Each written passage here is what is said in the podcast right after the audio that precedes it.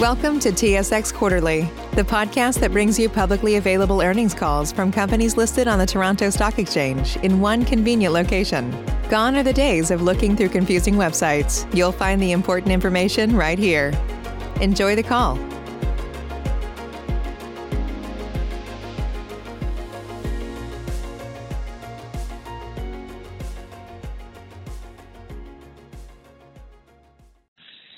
Morning, and welcome to Cervus Equipment's first quarter 2021 results conference call.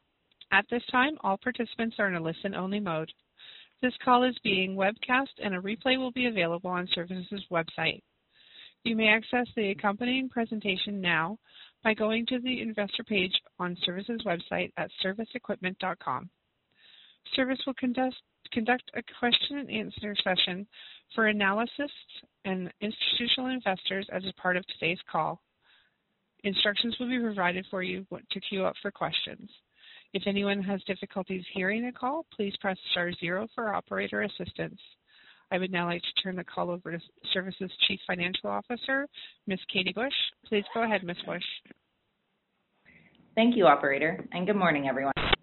Thank you for joining us today to discuss the results of Cervus Equipment for the first quarter of 2021. On the call with me is Angela Lekatsas, Cervus's President and Chief Executive Officer. Also joining us today is Scott Johnston, Cervus's Chief Operating Officer, who will be available for the question and answer portion of the call. Before we continue, I would like to advise listeners that this presentation may contain forward-looking statements and information that is subject to certain risks, uncertainties, and assumptions.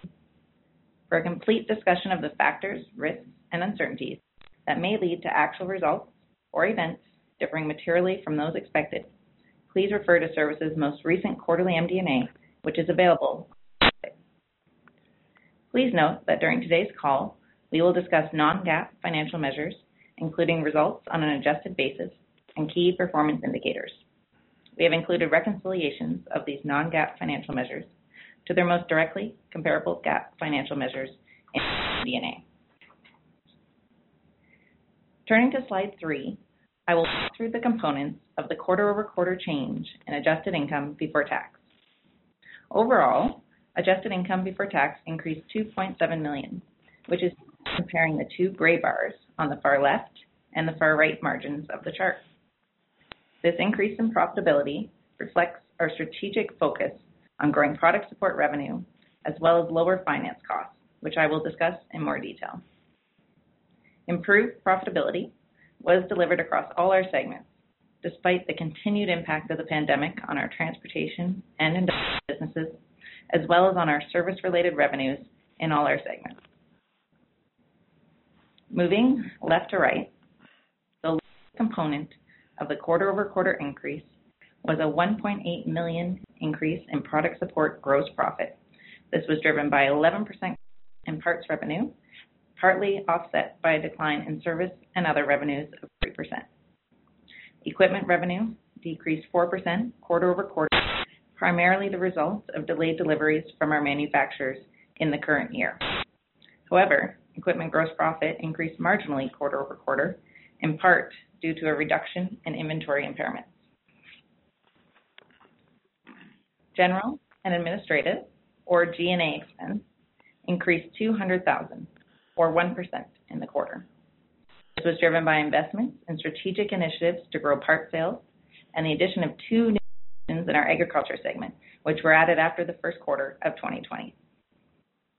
Net finance costs decreased 1.4 million or 41% for the quarter, as we benefited from reduced inventory levels, a reduction in long-term debt, as well as lower interest rates. The combination of these factors resulted in the 2.7 million increase in adjusted income before tax in the quarter. Turning to slide four and the balance sheet. Total inventory decreased 70 million compared to the first quarter of 2020, reflecting a 49 million dollar decrease in agriculture inventory and a 19 million dollar decrease in transportation inventory. Our access to available capital, or our liquidity, increased 39% compared to the first quarter of 2020. At the end of the first quarter, we had 164 million of financing available, including 110 million undrawn under our syndicate credit facility and 38 million dollars in cash. We are very pleased with this strong financial position. A quarterly dividend of 11 per share was declared to shareholders of record as at March 31st, 2021.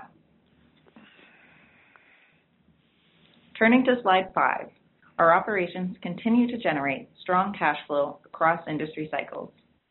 In the first quarter of 2021, we generated adjusted free cash flow of 7 million, an improvement of 3 million compared to the first quarter of 2020. Please refer to our MD&A for a more detailed discussion of this measure. I will now turn the call over to Angela Lekatsas, President and CEO of Cervus, for a discussion of our strategy advancements and our outlook. Angela? Thank you, Katie, and welcome everyone.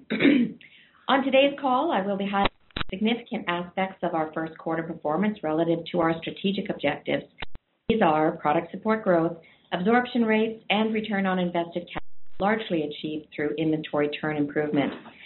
I will also be providing an update on how we are navigating the current environment and discussing our outlook going forward. Starting with product support. Revenue grew by 4.9 million from 74.4 million in Q1 of 2020 to 79.3 million in Q1 of 2021. As Katie mentioned, this was primarily attributable to growth in parts revenue. If we dive in a little deeper into the segment improvements, we delivered parts revenue growth in all three segments with 4.1 million or 18% growth in agriculture, 1.5 million or 6% growth in transportation, and 0.1 million or 1% growth in industrial. Despite the challenges of the pandemic, this revenue growth reflects focus on initiatives such as expanded product offerings, increased capabilities for online and on-the-road part sales, expansion of on-site inventory at our agriculture customer sites, and our new locations in Nipawin, Saskatchewan, and Colac, Australia. Another area of product support growth has been in our industrial segment, as the reluctance to make large capital expenditures resulted in increased demand for rental equipment, and improved outlook for the general economy has increased training programs. This growth has been partly offset by a decline in service revenue across all segments.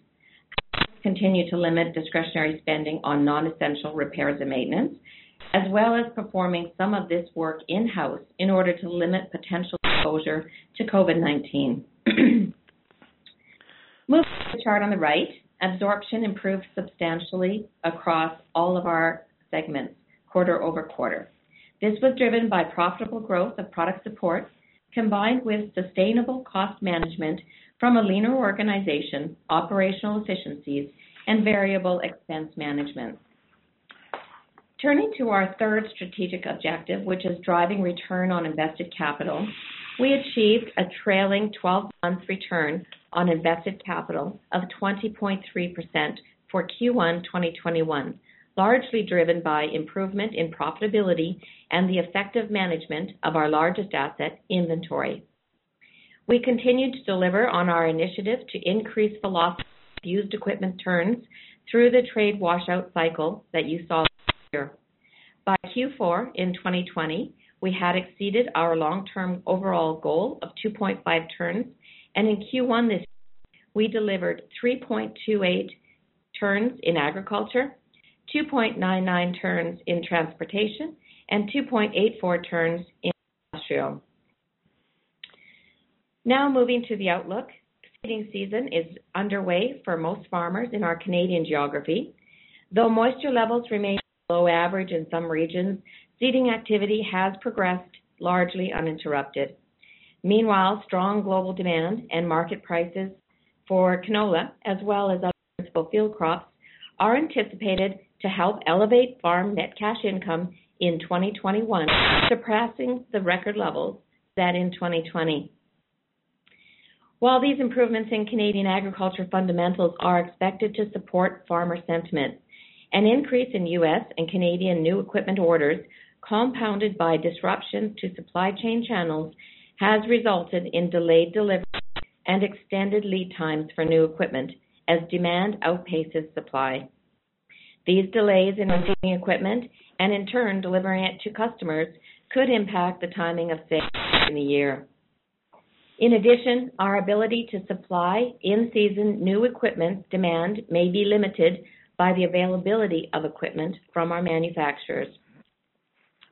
Agriculture sectors in both Australia and New Zealand are positioned to perform well in 2021, supported by strong market fundamentals and positive weather conditions. However, sourcing product in a timely manner has also been a challenge in these regions. The pandemic has disrupted the networks through which equipment is transported to market, including ports, which are experiencing heavy congestion.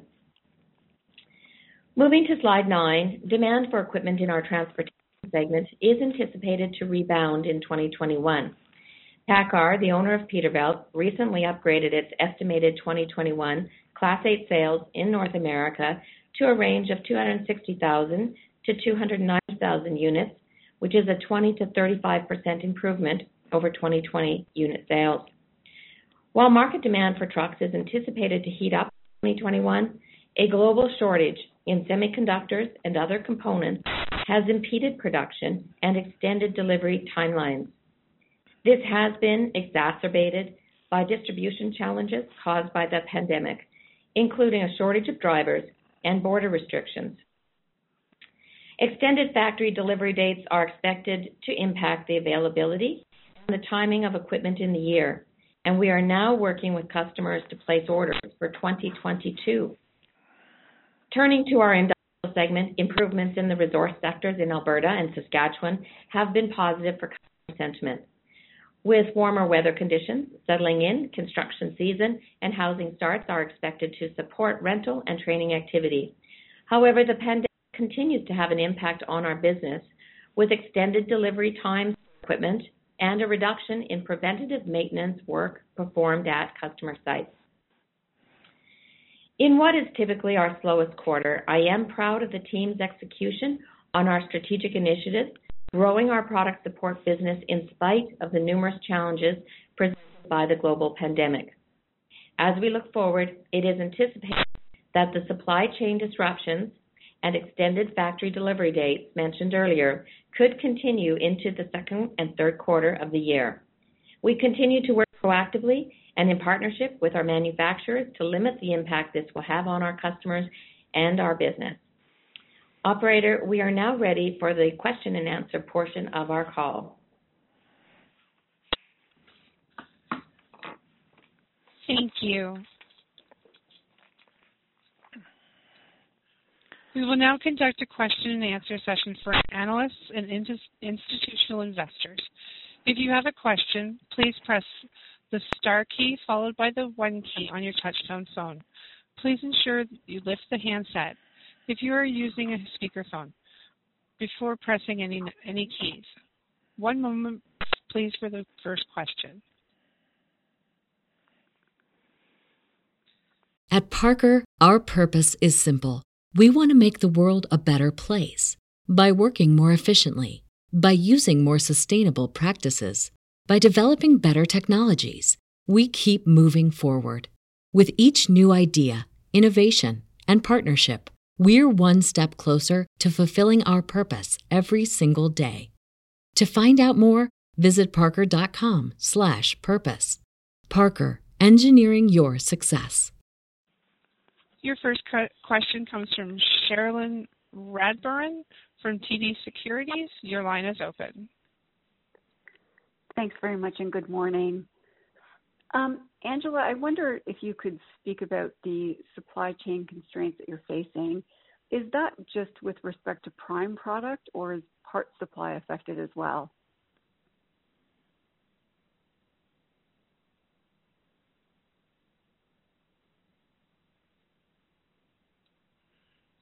Pardon the interruption. There's been a technical difficulty. We'll be resuming in one moment. Thank you.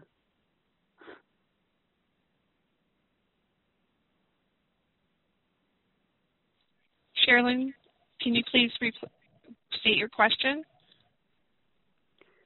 Yes, thanks very much, and good morning. Um, Angela, just in terms of the supply chain constraints that you're facing, is that just with respect to prime product, or is parts supply affected as well? Um, thanks, Cherilyn, for your question. And my apologies to everyone. Um, our phone system disconnected us, so we're on a cell phone right now. I hope you can hear us. Um, Cherilyn, the supply chain um, issues are really across the board. Um, we have been able to maneuver through the parts so far quite well. We did um, a lot of advanced stocking. We are using our multiple locations locations to ensure that um, you know we move product as it's needed among our locations, and we're also being very proactive to make sure that nothing gets replaced that still has a little bit of life left in it. We're working very hard to make sure that we can repair as opposed to replace parts because there is a sort shortage. It just seems across the board. Um, and, and Scott, did you want to add any additional color to that for Cherilyn? What the manufacturers are doing is um, obviously vendors are impacted by COVID, uh, taking shutdowns as well as there's disruptions in the actual logistics or transportation they are basically prioritizing the parts that come into the factories for the manufacturing of whole goods and and thus some equipment is actually being delivered to the dealers whereby uh, when the components become available the dealer will install them and complete the actual whole good to 100% and uh, ready for customer delivery. So um, whole goods number one and then parts availability at the dealership uh, level number two. And to Angela's point, absolutely, um, we could see this coming, and we took a, many proactive steps to make certain that uh, we could guarantee our uh, customers uptime uh, with their equipment. Okay, very good. Um, just maybe to stay with the prime product demand, is there another way to satisfy that, either by sourcing used or reconditioning equipment, or does this effectively extend the cycle into 2022? Scott, do you want to take that one? Yes. So you'll note that um, our turn at 2.99 times in transportation and 3.28 in uh, our use segment within agriculture is customers basically need that operational capacity.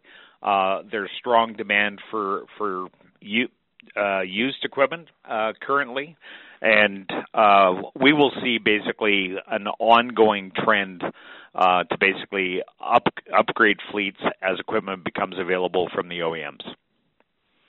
Okay. And could you talk about soil moisture conditions? I think you referenced good soil moisture in the MD&A, but um, I think I've seen some level of concern around dryness, particularly in southern Saskatchewan and Manitoba. So just curious how dependent the outlook is on rainfall through the growing season. Well, what we're we're fortunate in Saskatchewan, whereby we are central and northern Saskatchewan, the Melfort, Prince Albert, uh, Saskatoon region. Um, I would say that right now seeding is approximately 50% complete. Uh, it has been uninterrupted and, and a very smooth seeding season. I can tell you that most farms are taking a bit of a hiatus for approximately a week because they're getting ahead of themselves. They would be finished far sooner. And of course, we've had uh, temperatures in Saskatoon this past week of minus 11 uh, Celsius overnight. So part of the concern is early seeding and early emergence. There's a possibility of frost and uh, having to reseed some of those acres. So right now, everybody's basically ahead of uh, where they normally would be at. Uh, yes, we do need rain, but there is sufficient uh, soil mo- moisture to promote strong germination. So um, it, it's been good to this point, and uh, like always in the agricultural segment, we're always looking for rain. We'll take whatever we can get. yeah, and just and just to add to that, you know, it's been a pretty good season. Moisture levels, you're right, Cheryl, they're not ideal um, but they are adequate. But we'll take more rain if we can get it. Okay, very good. I'll get back in queue. Thank you. Thank you. Your next question comes from Nick Corcoran from Acumen Capital. Your line is open. Good morning. Good morning, Nick. Questions. Uh, the first question is just to do with ag. The new and used was down uh, year-over-year in Q1. Can you indicate how much of this was uh, price versus volume? Um, sure. I'll maybe talk a little bit about the year-over-year comparison for Q1. It is difficult in our slowest quarter to try and um, suggest that it's a trend, but there's a big, there's a lot of noise and there's a big timing difference because if you look at Q1 of last year, we were actually carrying forward all seasons of new equipment from, from 2019 into Q1 of 2020, and it was available for sale. And so that combined with a weakening Canadian dollar caused our customers to um, really buy early in the season and pulled forward sales into Q1 2020. So we have the opposite happening in 2021, where the um, product wasn't available, but the demand was there. And so there was a certain amount that was pushed out into Q2. Generally, Nick, I would say there is about a $15 million difference year over year between what was um, pulled forward and what was pushed out um, to compare the, the year. So it's not um, price, it's largely volume. Great. That's good color. And then just looking forward, how much do you see uh, new equipment in ag being constrained by the uh, the supply chain issues? Uh, that's really hard to say at this point, Nick. I mean, we we see that there is constraint. I don't know that anybody has the crystal ball to say how much it's going to be or how long the constraint is going to last. Um, so I do think that for the entire year of 2021, you're going to see timing differences when you're trying to compare quarter over quarter um, between equipment, whether it's ag or whether it's tra- transportation. Um, the timing of deliveries being pushed out, and uh, you know, from even from not only just quarter over quarter, but also into 2022. So if we had a crystal ball, that would be great, but just really can't tell this, that at this point in time. And then the last question for me, what have you seen in terms of uh, OEM behavior with the, the type of product they're shipping? Are they shipping all their product equally, or are they uh, prioritizing the, the higher price or higher margin products? Yeah, I, I we haven't really uh, heard that. Maybe um, Scott has some color on that. I think they're trying to meet demand um, for in season first. I mean, obviously, a lot of our equipment is seasonal, so they want to address what is what is needed in season first as a priority. But Scott, do you have any additional color on that? Well, there's a couple of points. Um, customer demand uh, remains consistent and strong amongst all segments. I will say that both in the transportation and ag segment, there's certain models and uh, certain pieces of equipment that, quite frankly, today we are selling out to Q1 2022 uh, because of the strong demand, and the order boards are being um, are full at, at this point in time.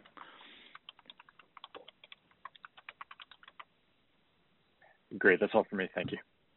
Thanks, Nick. Again, if you would like to ask a question, please press star one on your telephone keypad. Your next question comes from Bryan Fast from Raymond James. Your line is open. Thanks. Good morning. Good morning, Bryan. Um, just to follow up on Nick's question there, I guess I'm just looking for some color around how customers have reacted to the delays in the deliveries. Are you seeing uh, purchase decisions deferred, or are customers willing to wait for the extended delivery times? Well, I'll, I'll, I'll make a comment and then maybe turn it over to Scott. Um, our customers, um, the majority of, of what we sell is pre-ordered or under early order programs. So the the demand that is created from the knowledge that there's shortages um, is is a current thing, and so so the orders that have been placed last year for for this season are there and manufacturers are trying their best to deliver on that. Um, Scott, did you have any additional color on that? Well, as we know, at all times there's macroeconomic um, things at play. Right now, the Canadian dollar is strengthening, which obviously reduces the cost of uh, whole goods equipment manufactured in the United States. Commodity pricing is through the roof relative to uh, wheat, canola, and many of the uh, crops that are in rotation in, in Western Canada. Um, there's a lot of optimism. I think there's strong balance sheets, and cus- customers uh, recognize the costs of uh, equipment, uh, the importance of uptime and operational reliability, and uh, with all those things considered, uh, we're not having a problem, and we have a strong uh, early order program and orders out to Q1 2022. Okay, thanks. So uh, leave it on the, the supply constraint questions and, and turn my, um, I guess, focus on product support. I guess as you march towards your 50-50 targets, how are you tackling the challenge of recruiting skilled labor? Oh, it's it's our number one priority. So um, we have uh, obviously a number of initiatives in place uh, to make service one of the best places to work, but also be able to attract and retain um, service technicians in particular. Right now, because of the pandemic, um, service has really uh, underperformed relative to parts. Uh, we've been able to attract and retain parts technicians. Um, but service technicians is where the shortage might come in, especially when the um, pandemic uh, is over, if we can say it will be over. And I think then at that point in time, there will be a huge demand for service technicians as other businesses pick up. So we are out recruiting and uh, putting programs in place um, to, to be able to retain those that we have. We also are recruiting internationally um, to build our bench strength um, in Canada with service technicians. So that's also a great source of talent for us. Okay, that's it for me. Thanks. Thanks, Bryan. Your next question comes from Cherilyn Radbourne from TD Securities. Your line is open. Thank you. A few more from me, um, if I could. Just in terms of sort of the disconnect between parts sales versus service revenue, which I think we also saw in 2020. What do you think customers are looking to see in the macro backdrop to reduce some of the insourcing of service that you mentioned? Well, what we've seen through the pandemic, Cherilyn, is that there's been, like, if we take um, agriculture, for example, there's been a lot more um, kids that have stayed home on the farm as opposed to go out to work. They're helping to work. Um, the uh, customers are preferring to actually do service on farm themselves rather than have someone come on site um, and potentially risk their family or their workers with COVID or bring their equipment into the shop. And with respect to transportation, um, we've certainly seen a number of the trucks and fleets that have been parked, and if you don't have miles, you don't have service. So it, it's certainly something that I think almost all of the uh, dealerships have seen through this pandemic is parts are going up because things still need to be fixed, but they're being fixed on premise of customers as opposed to being brought into the shop. We certainly anticipate that that is going to reverse itself to a more normal relationship to parts once COVID passes. Okay, that's actually really interesting. Um, yeah, we found it interesting too. yeah, in, in terms of the the M and A landscape, could you sort of speak to, you know, targets and and where valuations are at, and and Cervus's appetite to engage in that?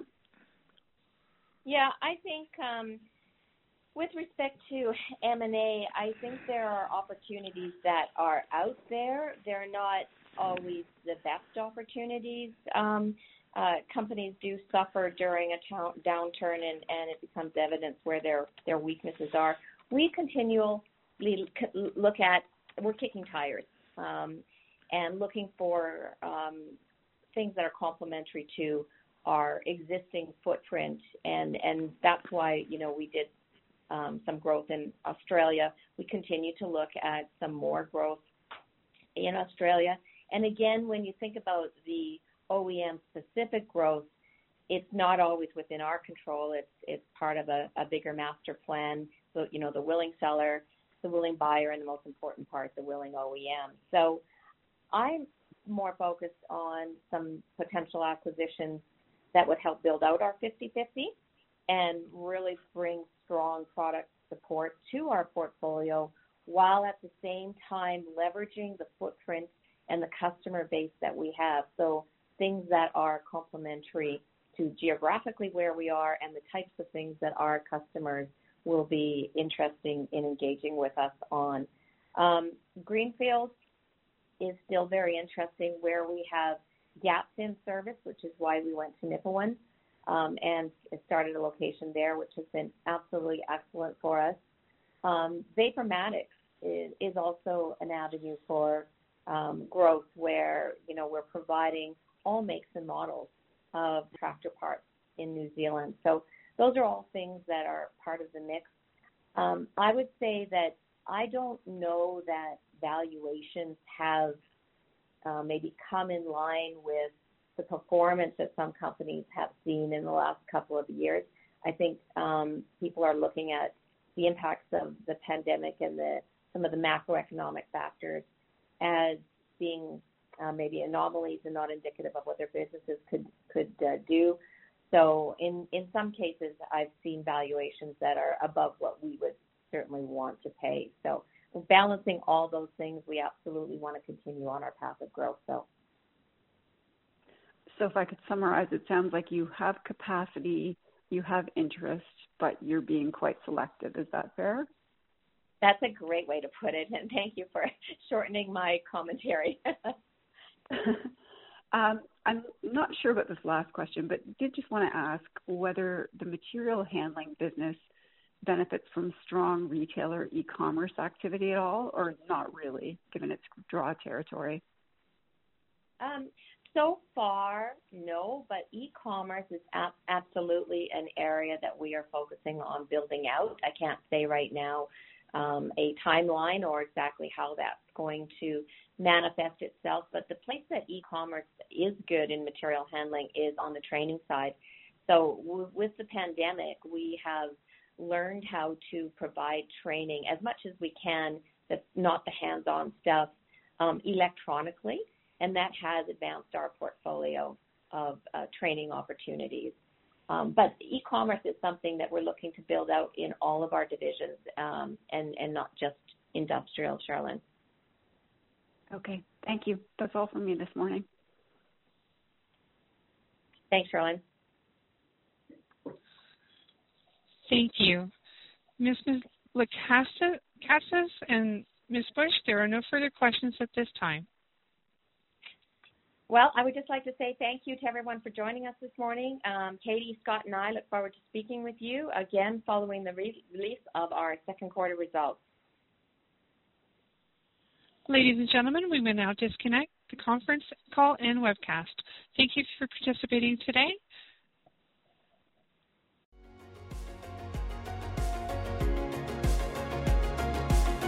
Thank you for listening to TSX Quarterly. If you enjoyed the cast, remember to leave a good rating. And remember, for any additional inquiries, please consult the company's investor relations section on their website. See you next time.